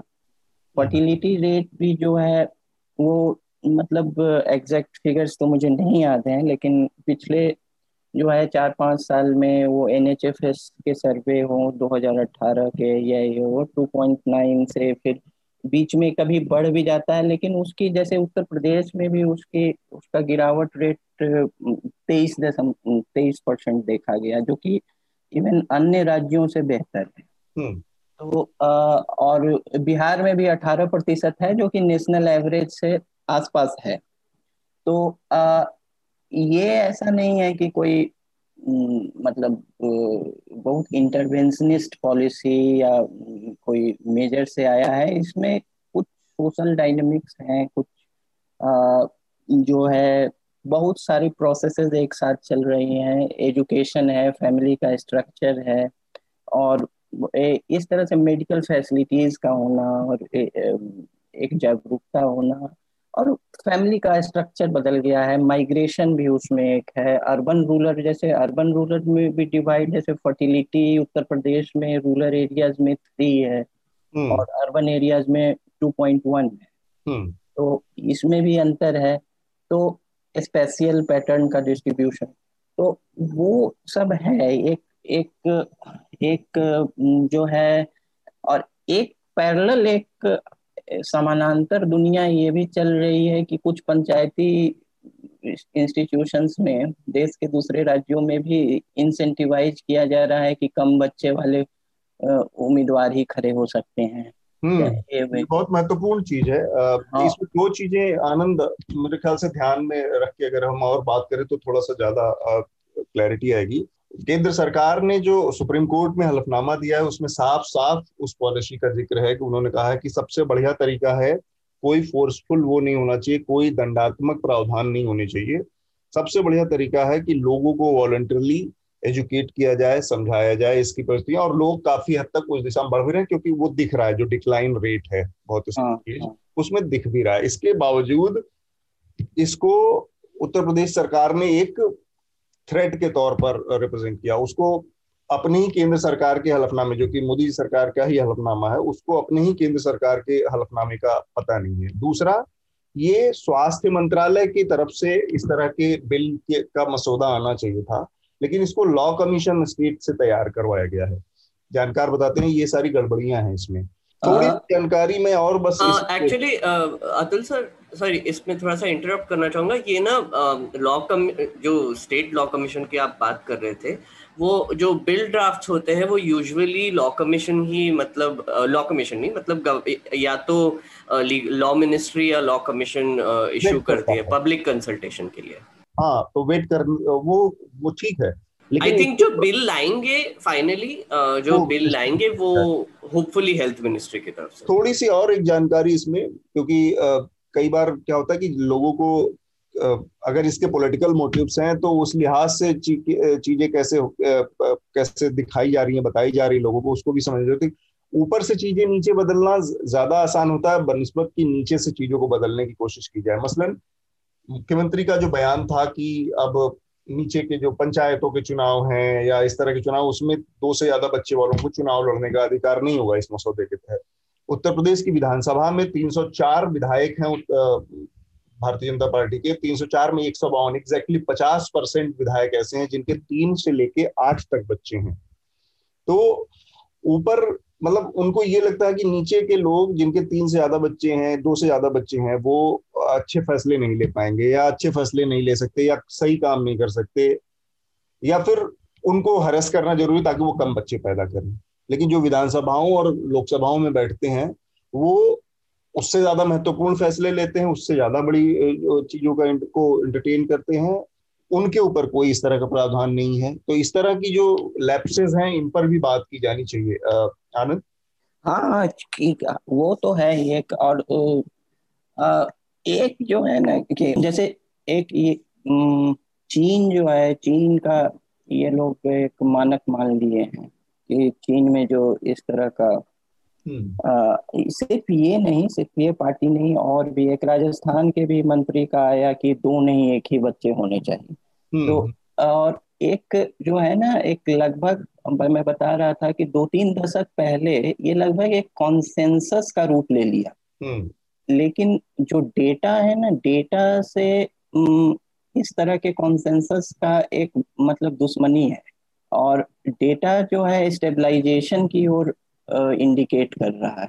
हम्म। पॉपुलेशन अगर यही गति बनी रहे तो एक अ, समय आकर वो स्टेबलाइज हो, होने को है। तो एक पहले क्या था कि एक बहुत पहले जाएँ तो सतर ए, मतलब अठारहवीं उन्नीसवीं शताब्दी में एक मेल्थ्यूजियन थियरी चलती थी हम्म। ब्रिटिश इकोनॉमिस्ट की कि जो रिसोर्सेज पे कैसे पॉपुलेशन कॉन्स्टेंट बनेगा और अगर एक रेट से पॉपुलेशन बढ़ता गया तो बाद में जो फ़ूड रिसोर्सेज भी कम पड़ जाएँगे वो एक एंजाइटी थी एक समय की लेकिन बाद में बहुत तरह के विकास के साथ वो एक मतलब आउटडेटेड थियरी हो गई। हम्म। और और चीन में जो है चीन में भी स्टेबलाइजेशन अभी जैसे चीन ने मेरे ख्याल से अप्रैल या मई में ये चीन सरकार ने फैसला लिया है कि अब रिवर्स करने की ज़रूरत है। हम्म, मतलब उसने कर दिया है। हाँ पॉलिसी को उन्होंने रिवर्स कर दिया। रिवर्स कर दिया है। हम्म। तो आ, मेरे ख्याल से इसमें जो इम्पेरिकल डेटा है इम्पेरिसिज्म की कमी है इस तरह के पॉलिसी मेकिंग में। हम्म, ठीक बस कादम्बिनी? अतुल इसमें दो तीन चीज़ें हैं। आपको याद होगा हम इतिहास की किताबों में पढ़ते थे अकबर द ग्रेट की पॉलिसी थी कैरेट स्टिक पॉलिसी। तो क्या कैरेट स्टिक पॉलिसी आज भी 2021 में लागू होती है? जबकि जो डेटा है, वो जैसा आनंद कह रहे हैं, बिल्कुल अलग जाता है। अगर आप देखिए, जैसे नीतीश कुमार ने बयान दिया है, उन्होंने कहा कि इस तरह का कानून नहीं लाया जाना चाहिए। ज़बरदस्ती लागू करने के केंद्र सरकार भी खिलाफ है। लेकिन सबसे बड़ा फैक्टर यहाँ पर यह है कि आप एक तो ये किसके खिलाफ जा रहा है? इसकी टाइमिंग क्या है और एजुकेशन का क्या असर है? जैसे आनंद ने अभी नेशनल फैमिली हेल्थ सर्वे की बात की। अगर इसमें आप देखें तो जो महिलाएँ ज़्यादा शिक्षित होती हैं, उनके नंबर जो हैं बच्चों के वो कम होते हैं। यहाँ तक कि मतलब जैसे सबसे जो अनपढ़ जो महिलाएँ होती हैं, उनमें सबसे ज़्यादा बच्चे होते हैं 61.5 परसेंट कहा गया है। 49 परसेंट उनके होते हैं जो कि पाँच साल की स्कूलिंग कर चुकी होती हैं। 36.4 परसेंट जो कि पाँच से नौ साल की स्कूलिंग कर चुकी होती हैं और 25 परसेंट, सिर्फ़ 25 परसेंट जो कि 10 से 11 साल की स्कूलिंग कर चुकी होती हैं। तो एक डायरेक्ट को रिलेशन है इसमें। लेकिन अगर आप देखें ये जिस तरह से बताया गया है जिसमें अगर आप रिलीजन वाइज देखते हैं तो हिंदुओं के 2.7 परसेंट रेट है फर्टिलिटी की। ये 2015-16 की जो सर्वे है उसके बारे एस आर डेटा है उसके बारे में बात कर रहे हैं हम। मुस्लिम्स का 3.1 है। हम्म। तो अच्छा और दूसरी दूसरा जो एक पॉइंट है कि इसमें सबसे ज़्यादा वंचित कौन रह जाएगा? वंचित वो रह जाएगा जिसके पास शिक्षा नहीं है जो नहीं हासिल कर पाया जो सबसे गरीब है जिसको वेलफेयर स्कीम्स की सबसे ज़्यादा ज़रूरत है जिसको जिसकी सरकार में से होना चाहे लोएस्ट लेवल पर ही सबसे ज़्यादा ज़रूरी है तो ये एक तरह से पूरे अलग कर दिए गए जिनमें S C S T OBC की संख्या सबसे ज़्यादा है हम्म। ये एक बड़ा फैक्टर है क्योंकि अगर आप सबसे निचले लेवल पर ही सभी जो सरकार द्वारा दिए गए जो इंसेंटिव्स हैं, जो फ़ायदे हैं, जो सपोर्ट है, उससे अलग कर देंगे। तो फिर बहुत जो एक, आप, जिसको कहते हैं कि अपलिफ्टमेंट या एक एक बेस पर लाने की कोशिश जो इतने सालों से आज़ादी के बाद से चल रही है, उसको एक बड़ा धक्का लगेगा। लेकिन अगर आप देखें इसमें तो टाइमिंग जो है वो सबसे ज़्यादा सस्पेक्ट है जो कि कई जो जानकार हैं वो बता रहे हैं। क्योंकि अगर इस इस सरकार में हमने देखा है कि जो भी चीज़ होती है जो भी डिसीज़न आते हैं वो बहुत ज़्यादा इलेक्शन सेंट्रिक होते हैं। इलेक्शन के आसपास अचानक कई चीज़ें होने लगती हैं। कई पॉलिसीज़ हम्म। हो जाती हैं कई हार्ड डिसीज़न हो जाते हैं और आ, अगर वो लागू हो ना हो, ये अलग चीज़ है, क्योंकि अभी किसी ने एक रिपोर्ट छापी थी कि वहाँ पर एक बीजेपी के नेता है, कह रहे हैं कि अगर ये चुनाव के पहले लागू हो जाए तो सबसे बेहतर होगा। तो इसका मतलब क्या? एक माहौल बनाने की कोशिश है जो कि नैरेटिव एक किस तरफ़ जाता है आपको पता है क्योंकि ये फिगर्स जो हैं वो बताए जाएँगे कि भाई इनकी फर्टिलिटी रेट ये है इनकी फर्टिलिटी रेट ये है। तो एक माहौल बन जाएगा चाहे उसका ज़मीन पर कोई असर हो ना हो। आपने कितने यहाँ पर मुसलमानों को देखा है जिन जिन्होंने चार शादियाँ की हो। ये यहाँ पर भी रेयरिटी है। यहाँ तक कि पाकिस्तान में इतनी बार गई हूँ वहाँ पर भी जो कि पूरा इस्लामिक नेशन है वहाँ पर भी ऐसा ये एक नॉर्म नहीं है। ये हम्म। वहाँ पर भी एक्सेप्शन ही है। तो एक नैरेटिव बनाने की कोशिश होती है और लेकिन सबसे बड़ी चीज़ यहाँ पर आपको याद होगा कि हमारे पीएम ने एक बार कहा था कि हमारे पास दुनिया की सबसे यंगेस्ट पॉपुलेशन है उसका हमको आ, आ, फ़ायदा मिलेगा। अब क्या हुआ? है एक तरह की वो। जी अतुल। हाँ आप अपनी बात पूरी करें। नहीं नहीं मैंने कंप्लीट कर ली। हाँ, अच्छा। तो मेघनाथ आपसे मैं जानना चाहूँगा कि ये पूरे जो प्रकरण है, जिसकी टाइमिंग का ज़िक्र हम लोग कर रहे हैं, इसकी जो इसकी जो लैंग्वेज है, वो एक तरह से उसमें पनिशमेंट की भाषा है। कि आप ये करेंगे तो आपके साथ ये होगा ये होगा ये होगा। पॉपुलेशन जबकि हमारे पास तमाम उदाहरण, जैसे साउथ के स्टेट्स में इस, बिना किसी पनिशमेंट की या इस तरह की जिसको क्या आर्बिट्रेरी पॉलिसीज़ के प्रावधानों के ही इसको अचीव किया है। उनके उन जो उदाहरण है उन पर काम करने की बजाय इसको इस तरह से एक नई पॉलिसी लाने का, का काम करना ऐसे समय में जब चुनाव हो आपके पास तो बहुत सारी चीज़ें मंशा पर जाती हैं कि आप असल में आपकी मंशा क्या है। बिल्कुल और एक बहुत ही इंटरेस्टिंग चीज़ देखी मैं वो बिल पढ़ रहा था मैं कल से वो बिल पढ़ रहा हूँ। तो उसमें एक तो मैं श्रोताओं को बताना चाहूँगा कि एक ड्राफ्ट बिल है। जो 19 तारीख तक आप इस, इसमें दे सकते हैं, उन्होंने एक ईमेल भी दिया है state law commission 2018 at gmail dot com तो अगर आपको कोई सजेशंस देने होंगे, वो ड्राफ्ट पे तो ज़रूर दीजिए। और एक्चुअली एनकरेज भी करना चाहिए कि लोग, अगर आपका ओपिनियन है तो प्लीज़ आप गवर्नमेंट को दीजिए जब ये बिल्स ड्राफ्ट स्टेज में आते हैं। और एक तो ये है कि मुझे लगता है कि इन पे एक थोड़ा सा प्रेशर पड़ गया था, क्योंकि अगर आपने देखा होगा कि पिछले दो हफ्तों से मीडिया में ये बहुत चर्चा चल रही थी कि पॉपुलेशन कंट्रोल करना है पॉपुलेशन कंट्रोल करना है एक्सेट्रा तो थोड़ा सा ऑकवर्ड सिचुएशन हो गया था इनके लिए कि क्योंकि लोग बोल रहे थे कि आप बोल तो रहे हो, फिर कानून लेके आओ। तो अब ये लेके आए हैं। ड्राफ्ट है ये। पर इंटरेस्टिंग ये है कि एक गवर्नमेंट जो काफ़ी रेयरली ड्राफ्ट बिल्स लाती है पब्लिक कंसल्टेशन के लिए उन्होंने ये बिल चूज़ किया है ड्राफ्ट लाने के लिए। मुझे लगता है कि उनको भी पता है कि इलेक्शन के पहले ये पास होने वाला है नहीं। इलेक्शन के पहले बहुत डिफ़िकल्ट है इसको पास करना उत्तर प्रदेश असेंबली में। लेकिन फिर भी इसको एक चर्चा में लाने के लिए इन्होंने ये एक अटेम्प्ट किया है। और। अगर आप बिल देखेंगे तो आपने बिल्कुल सही कहा अतुल सर कि पनिशमेंट दिए गए हैं। पनिशमेंट मतलब एसेंशियली आपको गवर्नमेंट में जॉब्स नहीं मिलेंगे प्रमोशन नहीं मिलेगा वेलफेयर आपसे छीन लिया जाएगा और आप इलेक्शंस के लिए खड़े नहीं हो सकते। ये चार ब्रॉड प्रोविज़न है पनिशमेंट के। और वैसे ही उसका उल्टा इंसेंटिव्स भी है कि अगर आप दो बच्चों तक ही पैदा करते हैं तो आपको प्रमोशन ज़्यादा मिलेंगे इंक्रीमेंट्स मिलेंगे, आपको पटर्निटी मटर्निटी लीव मिलेगी एक साल की।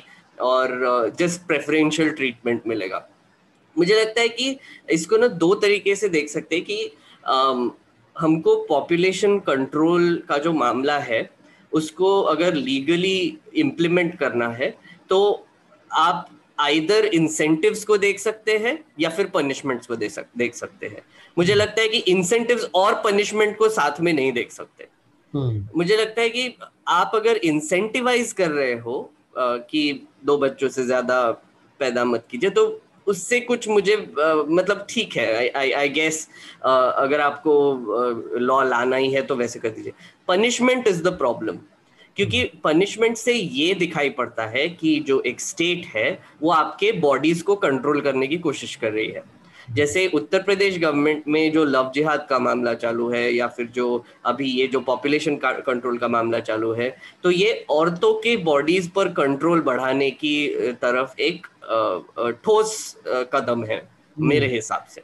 और मुझे लगता है ये बहुत ही एक मैस्कुलिन तरीके का बिल है। क्योंकि अगर आप सोचेंगे अगर आप बिल पढ़ेंगे भी तो आपने जैसे कहा कि इसमें बहुत पॉलीएमरी एक्सेट्रा काफ़ी इसमें एग्जाम्पल्स दिए गए हैं। तो आप सोचिए कि कितना डिफ़िकल्ट होगा इसको इम्प्लीमेंट करना, क्योंकि इन्होंने जब ये ड्राफ्ट दिया है, उसमें इतने सारे परम्यूटेशन कॉम्बिनेशन दिए हैं कि A is married to B और फिर बी को सी से फिर बी को छोड़ के सी से मैरिज हो गया। फिर बी के साथ एक बच्चा था तो सी के साथ एक और बच्चा हो गया तो फिर दो बच्चे। बट अगर सी के साथ ट्विंस हो गए तो फिर क्या होगा? अगर डी के साथ मैरिज किया तो फिर क्या होगा? तो मतलब बड़ी अजीब सिचुएशन है इसमें कह रहा है कि अगर किसी की दो शादियाँ हैं तो दोनों से एक एक बच्चे वैलिड होंगे इंसेंटिव्स के लिए। हाँ। दूसरा बच्चा नहीं होगा। तो अब ये एक दूसरा दरवाज़ा मतलब बहुत वाइल्ड इमेजिनेशन है लेकिन दूसरा दरवाज़ा खोलता है कि एक आदमी तीन शादियाँ करके और तीन बच्चों को वो सारे इंटेंसिव दिला दिला सकता है। चार शादियाँ करके चारों से एक एक बच्चे। पर अगर आप मल्टीपल मैरिज छोड़ भी देंगे अतुल सर अगर आप मल्टीपल मैरिज छोड़ देंगे चलो सोचते हैं कि एक आदमी ने एक औरत से औरत के साथ शादी किया और वहाँ पर दो बच्चे पैदा हुए। डिवोर्स हो गया दूसरी शादी की अब वो औरत के साथ एक और बच्चा पैदा किया तो फिर वो काउंट नहीं होगा कि नहीं होगा कि होगा क्या हो रहा है? तो फिर ऐसा होगा क्या कि एसेंशियली जो मेल है उसके हिसाब से कितने बच्चे पैदा किए वो काउंट होंगे कि फीमेल के हिसाब से होंगे।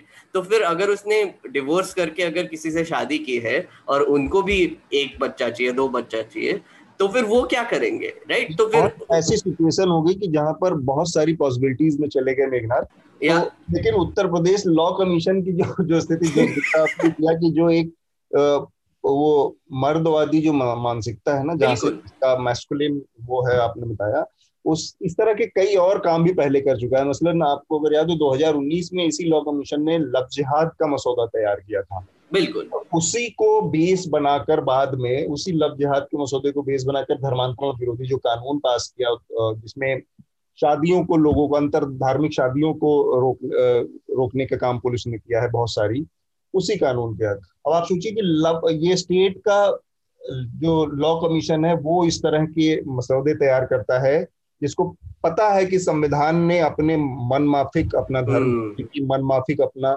अपना जीवन साथी चुनने की आज़ादी लोगों को दे रखे हैं नागरिकों को। वो इस तरह के मसौदे तैयार करता है। और एक उसके खिलाफ एक तरह से जाते हैं। और एक और एक इम्पोर्टेंट चीज़ इसमें यह है जैसे आपने टाइमिंग की बात की। um, आपने बिल्कुल सही कहा कि अब जो अभी जो लोकसभा में है जो स्टेट असेंबलीज में उनके तो तीन तीन चार चार बच्चे हैं तो फिर उनको तो कुछ फ़र्क नहीं पड़ेगा। पर अभी से मतलब ये एक्ट जब से इम्प्लीमेंट होगी उसके बाद अगर जो बच्चे पैदा होंगे उस पर ये कानून लागू होगा और जो पेरेंट्स होंगे उन पर ये कानून लागू होगा। तो और एक चीज़ और मैं ये पूरी तरह से बहुत शातिर तरीके से आ, इसके टाइमिंग में चुनाव तो है ही है लेकिन और भी एक बहुत शातिर तरीका अपनाया गया कि तीनों चरणों के पंचायत चुनावों को कराने के बाद इसको बाद बाद बाद किया गया। बिल्कुल। क्योंकि अगर ये पहले आता तो इसमें से इनके इनके तमाम लोग ऐसे ही छड़ जाते हैं या सब सबकी तरफ़ से लोगों पर मैं वही बोल रहा हूँ कि ये इसीलिए मुझे लगता है कि ये ड्राफ्ट है क्योंकि हाँ। मुझे लगता है कि उत्तर प्रदेश गवर्नमेंट में अभी भी जो इलेक्शन आने वाले हैं उसमें भी काफ़ी हिंदू होंगे जो काफ़ी उनके भी लोग होंगे जिनके दो से ज़्यादा बच्चे होंगे तो वो भी तो अभी लड़ने वाले हैं तो ऐसे थोड़ी अब मुझे देखना ये है कि जब वो टिकट देंगे तब क्या बीजेपी के जो उत्तर प्रदेश के अधिकारी है मतलब जो भी पार्टी के लोग हैं क्या वो सबसे पूछेंगे कि आपके दो बच्चे या तीन बच्चे और अगर आपके तीन बच्चे होंगे तो आपको टिकट नहीं देंगे क्योंकि आप ही ने तो लॉ लाया है। हम्म। आप ही ने लॉ लाया और बोला है कि ये गलत है। तो फिर ये हिपोक्रेसी मुझे लगता है होने वाली है और इसीलिए मुझे लगता है कि ये बहुत बड़ा सिग्नलिंग एक्सरसाइज है मुझे नहीं लगता है ये पास करने वाले अभी। और दूसरी चीज़ अतुल सर एक इंपॉर्टेंट चीज़ है नीतीश कुमार का बयान यहाँ पर बहुत इंपॉर्टेंट है। उन्होंने कहा कि हम कोई पॉपुलेशन कंट्रोल का ऐसा कोई लॉ नहीं लेके आएँगे। और एक्चुअली ये सेंटर ने आपने जैसे uh, कहा कि सेंटर ने भी बोला है कि सॉल्यूशन um, इसका ये है कि हम औरतों को और पढ़ाया जाए और उनका स्टैंडर्ड ऑफ़ लिविंग बढ़ाया जाए। तो जैसे जैसे हमारे सोसाइटी का और आ, uh, हमारा जिस जनरली स्टैंडर्ड ऑफ़ लिविंग बढ़ रहा है वैसे आ, बच्चे कम पैदा हो रहे हैं। मतलब पॉपुलेशन वैसे भी स्टेबलाइज हो रहा है। तो मुझे ये समझ में नहीं आता कि ये जल्दी क्या है उत्तर प्रदेश को ये करने की एग्जैक्टली exactly.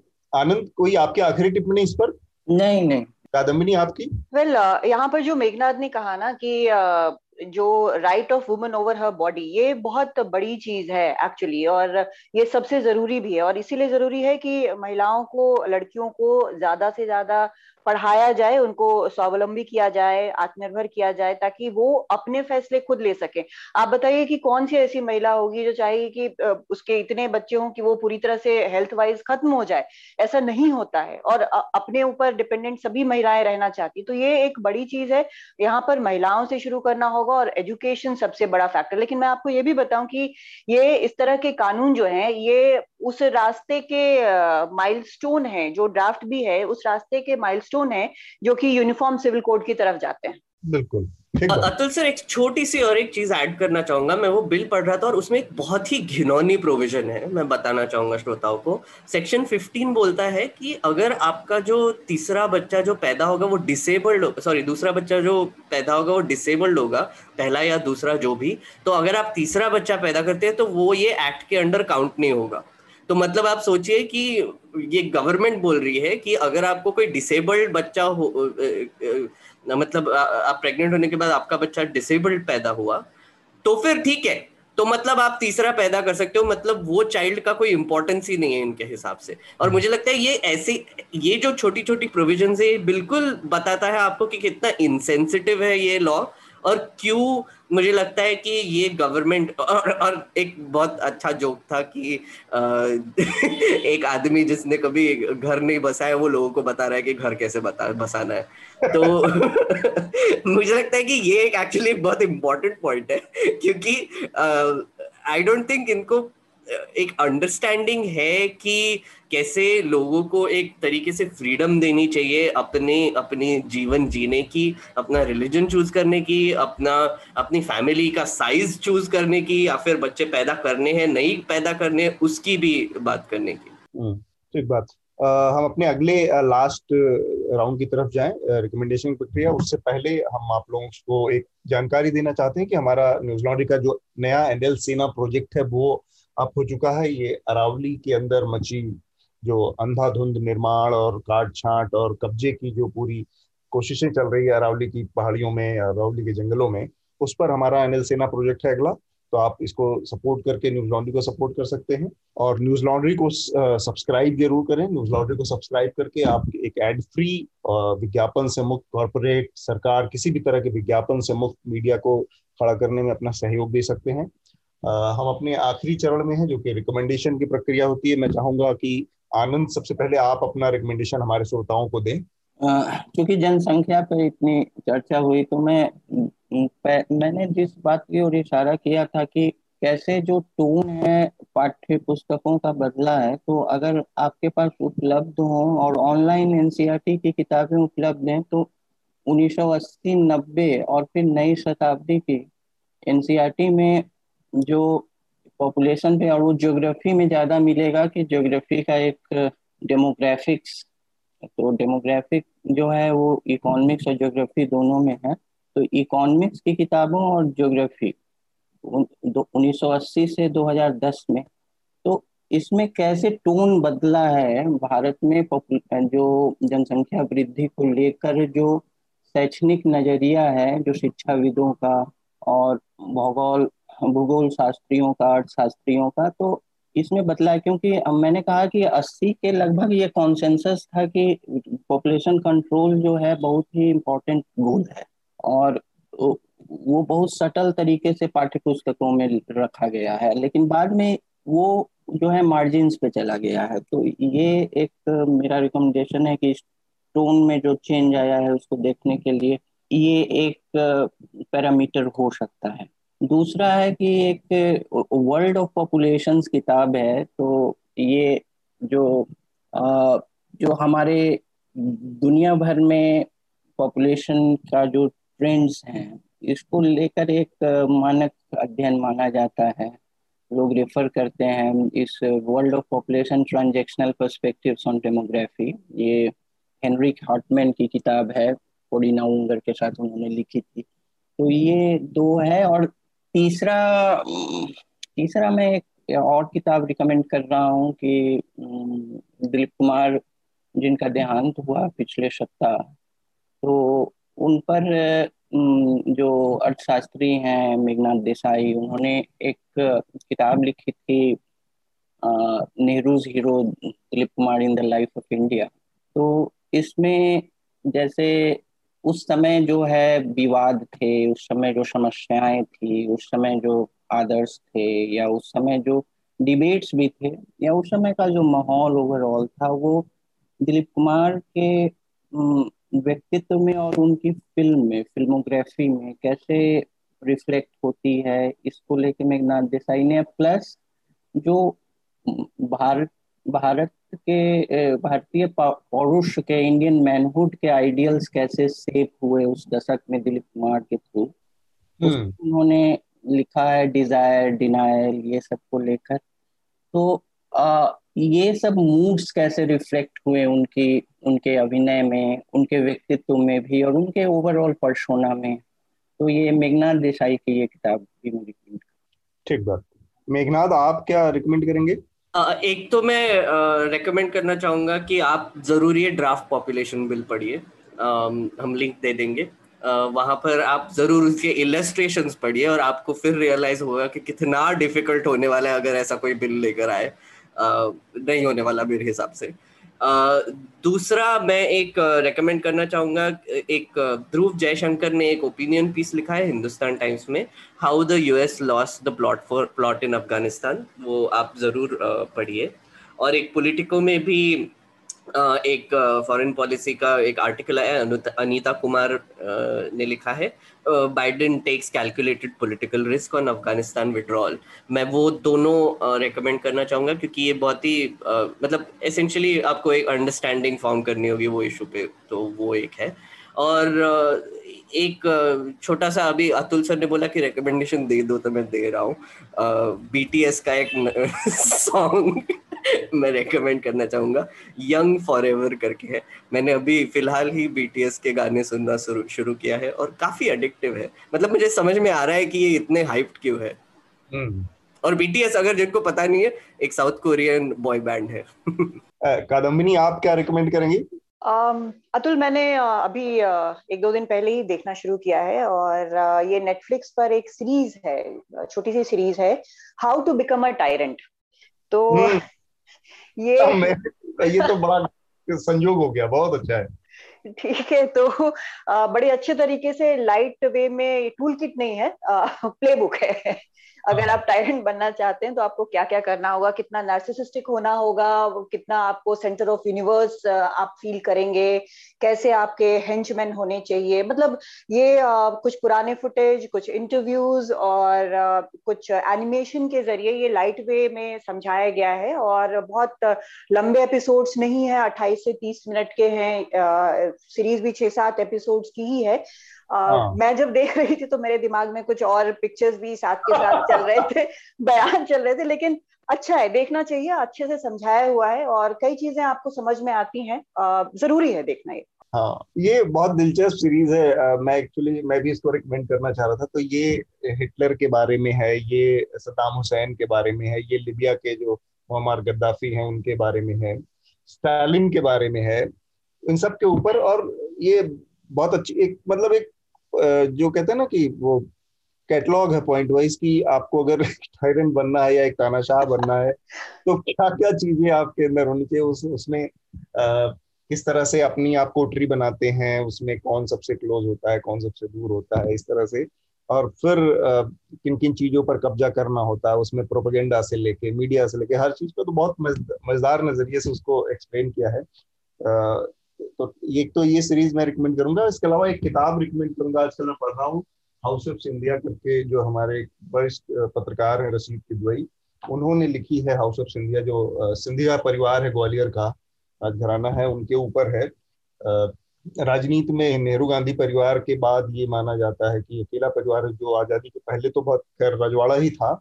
आज़ादी के बाद भी फिफ्टी सेवन ऑनवर्ड उसका विधानसभाओं और लोकसभा और राज्यसभा कहीं ना कहीं उसका प्रतिनिधित्व रहा है उसके परिवार के सदस्य मौजूद रहे हैं हमेशा। तो एक वो दूसरा ऐसा परिवार है जो कि बहुत महत्वपूर्ण परिवार है, नेहरू गांधी परिवार के बाद भारत की राजनीति में, जिसकी उपस्थिति हमेशा से देश की राजनीति में रही है। तो उसके ऊपर उनके इतिहास में जाके उनके तमाम जो घटनाक्रम है, वो उनके भी बारे में बात करती है, बताती है उनके उसमें एक वो भी प्रसंग है कि किस तरह से अठारह के युद्ध में जो उनकी अठारह सौ सत्तावन का जो मिलिट्री थी, उसमें उनकी क्या भूमिका रही? उन सब चीज़ों को तो अगर इस नज़रिए से आपकी दिलचस्पी हो तो आप ये किताब पढ़ सकते हैं। जर्नलिस्ट ने बहुत सारे स्रोत से बहुत सारी चीज़ों को इकट्ठा किया है। कोई बहुत एनेक्डोटल उस तरह की जानकारी आपको एकदम से नई ना लगे, लेकिन एक साथ चीज़ों को कंपाइल करके एक पर्सपेक्टिव में रखी गई है तो बहुत चीज़ों को समझने में मदद करती है। इसके साथ ही हम अपने आज की चर्चा को रोकेंगे लेकिन उससे पहले मैं चाहूँगा मेघनाथ एक बार हमारे श्रोताओं से अपील करें फिर हम इस चर्चा को आज यहाँ पर समाप्त करेंगे। Uh, मेरा जो मेरी जो अपील रहेगी वो एक रिकमेंडेशन भी रहेगा। uh, आकांक्षा जो मेरी कॉलीग है उसने एक बहुत ही uh, अच्छा ग्राउंड रिपोर्ट किया है।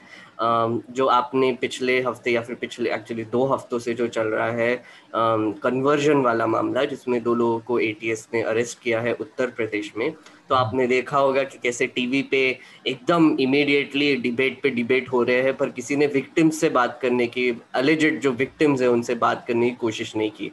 तो आकांक्षा ने उनको ढूंढ के निकाला है और उनसे बात की है और उनसे एग्जैक्टली exactly पूछा है कि क्या सिचुएशन था जब वो कन्वर्ट हुए और फिर किसने हेल्प की, क्या किया। तो एक बहुत ही आई ओपनिंग राउंड रिपोर्ट है। और अगर आप वो रिपोर्ट देखेंगे तो आपको एक आपको एक ज़रूर दिखेगा कि कैसे फैक्ट्स उसने आकांक्षा ने आपके सामने लाए हैं और एकदम फैक्चुअल रिपोर्ट लाया है। और ये जो काम है वो हमारी अभी जो मेन स्ट्रीम टीवी मीडिया है वो भूल चुकी है, नहीं करती है। और इसीलिए मैं रेकमेंड करूँगा कि ज़रूर न्यूज़ लॉन्ड्री जैसे ऑर्गेनाइजेशंस को सब्सक्राइब कीजिए, क्योंकि जब आप पैसे खर्च करते हैं तो आपके मतलब की बात होगी। अगर आप पैसे नहीं खर्च करेंगे तो किसी और के मतलब की बात होगी। ठीक बात। आप सब लोगों का कादम्बनी आनंद मेघनाथ चर्चा में शामिल होने के लिए आप सबका बहुत बहुत शुक्रिया। बहुत शुक्रिया। Thank you thank you Newslaundry के सभी पॉडकास्ट ट्विटर आई और दूसरे पॉडकास्ट प्लेटफॉर्म पे उपलब्ध हैं। खबरों को विज्ञापन के दबाव से आज़ाद रखें। न्यूज़ लॉन्ड्री को सब्सक्राइब करें।